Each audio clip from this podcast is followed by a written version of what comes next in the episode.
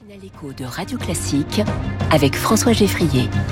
Bonjour Régis Castagnier. Bonjour François. Bienvenue sur Radio Classique dans Comment j'ai réussi. Vous êtes le directeur général France d'Equinix.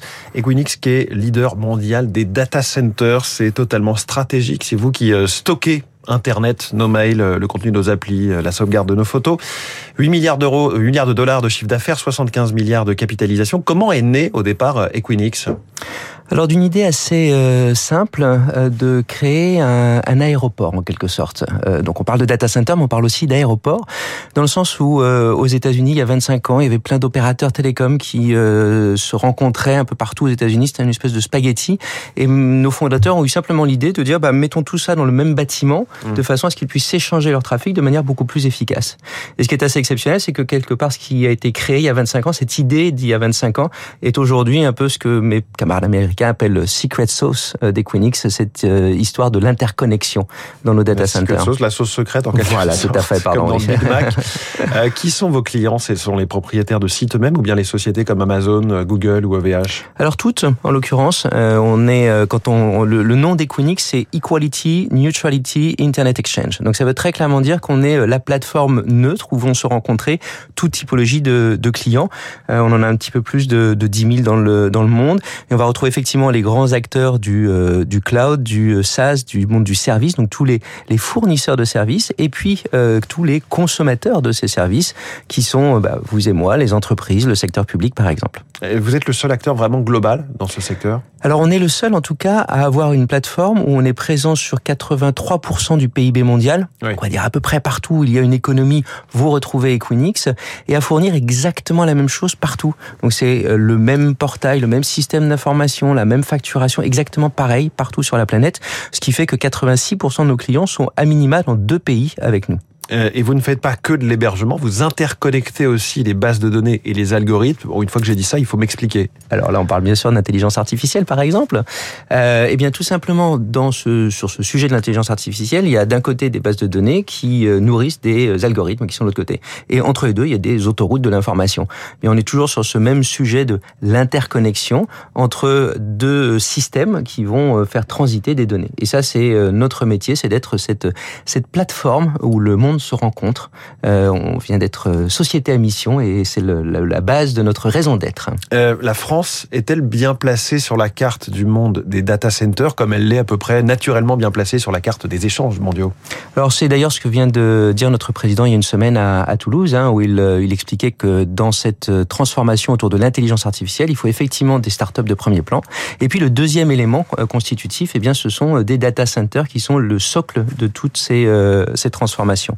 Et la France est extrêmement bien placée euh, pour plein de raisons, mais entre autres pour la qualité de son euh, énergie. Euh, on est avec la Suède le premier pays en Europe en termes d'énergie euh, décarbonée, par exemple. Ça fait partie des, des, avantages compétitifs de la France. Ça, c'est un vrai sujet. Parce on l'entend pas beaucoup dans notre débat un peu ambiant sur l'énergie, les, les, différents, le, notre mix énergétique. Vous qui êtes euh, en France, mais d'une société mondiale, vous nous dites la France a sept atouts comparatifs, y compris par rapport à, à l'Allemagne ou d'autres pays où, qui ont d'autres avantages de coût, par exemple. Alors j'aime beaucoup mes petits camarades allemands, mais en particulier face à oui. des pays comme, euh, comme l'Allemagne, quand on regarde le, le, niveau de carbonation de leur énergie, euh, on est sur des multiples par rapport à ce que nous nous faisons. Mmh. Et, et, et c'est pas juste Donc là, moi c'est qui le nucléaire au passage.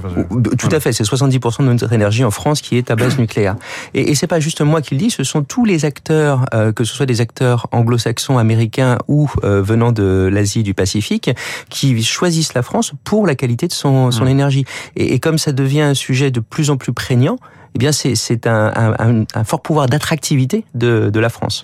Marseille, par exemple, est un centre névralgique d'arrivée de, de, câbles sous-marins et de data centers Alors, Marseille, effectivement, euh, pas que, parce que la France a, a cette chance d'avoir deux façades. Une, euh, Marseille, qui euh, va aller récupérer le trafic en provenance du Moyen-Orient, de l'Afrique et euh, de l'Asie.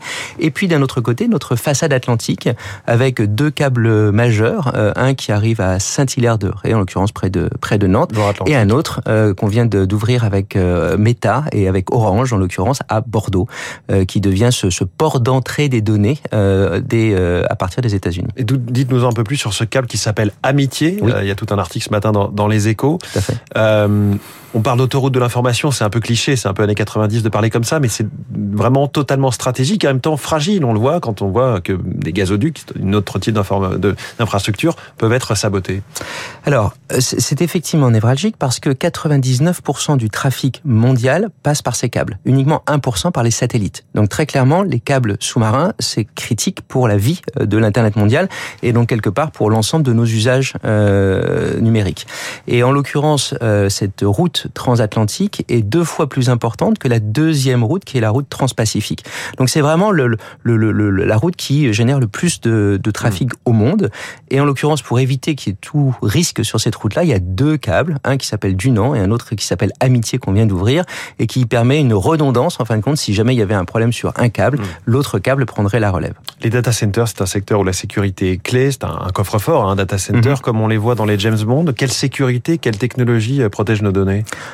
alors je vais pas être euh, James Bond, mais effectivement, c'est à la euh, fois cybersécurité, mais aussi très physique. Hein. Très très physique, tout à fait. On, ne peut pas rentrer dans un data center comme ça. Ah, totalement impossible. Euh, un de vos confrères récemment est arrivé dans un data center sans avoir sa carte d'identité, mais on n'a pas pu le, le, recevoir.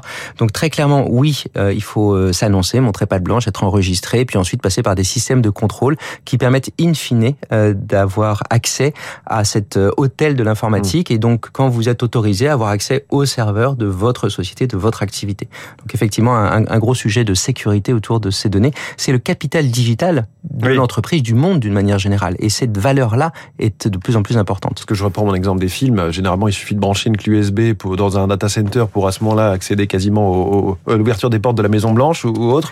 Euh, chez vous, est-ce que les clients peuvent visiter, euh, venir gérer leur serveur sur place ou est-ce que tout est à distance? Non, non. Euh, au contraire, un, un, data center, c'est un centre de vie. Hein. On, ne le voit pas, on imagine juste un, un grand bâtiment, euh, mais il y a énormément d'activités dans ces bâtiments. J'ai une entrée dans mes data centers euh, parisiens toutes les minutes. Mmh. Donc on est vraiment sur sur beaucoup d'activités. Ce sont euh, les clients, ce sont leurs prestataires qui interviennent en permanence sur l'informatique qu'ils euh, qu'ils gèrent. Est-ce que l'intelligence artificielle générative, dont on sait les besoins en puissance de calcul, va démultiplier les besoins en data center? Alors, il y, a, il y a, deux choses qui vont démultiplier les besoins. C'est la croissance du volume de, de données euh, qui mmh. euh, double tous les 3-4 euh, ans, dépendant des, des statistiques. Euh, et puis après, effectivement, ces nouveaux, euh, ces nouveaux usages, ces nouveaux outils qui sont extrêmement gourmands, extrêmement consommateurs également d'énergie. Donc, on a des, de, de, vrais enjeux autour de notre, de notre capacité à, à mieux gérer l'énergie, à consommer moins. C'est vraiment un sujet environnemental extrêmement important pour le monde du data center. notamment hein, des data centers. Et donc, entre autres, le refroidissement euh, des data centers et l'utilisation de la chaleur fatale du data center. Je ne sais pas si vous le savez, mais quand euh, vous irez euh, nager dans la piscine olympique, hein, si vous en avez l'occasion, eh bien, vous allez être chauffé par l'énergie qui est produite par le data center. Et cela se passe à Saint-Denis, donc très proche de chez nous. Et vous êtes présent dans l'informatique quantique aussi? Alors effectivement, on vient d'annoncer un, un, partenariat avec une société comme Alice Bob, où là c'est le partenariat entre un, un industriel mondial mmh. et puis une, une pépite du, du, du, quantique, tout à fait. Euh, et l'idée, bah, c'est de permettre à n'importe lequel de nos 10 000 clients dans le monde de pouvoir avoir accès, donc toujours cette autoroute de l'information, mmh. au quantum as a service, donc à l'informatique quantique qu'on va pouvoir utiliser as a service. C'est la proposition qu'on fait avec, euh, avec Alice Bob.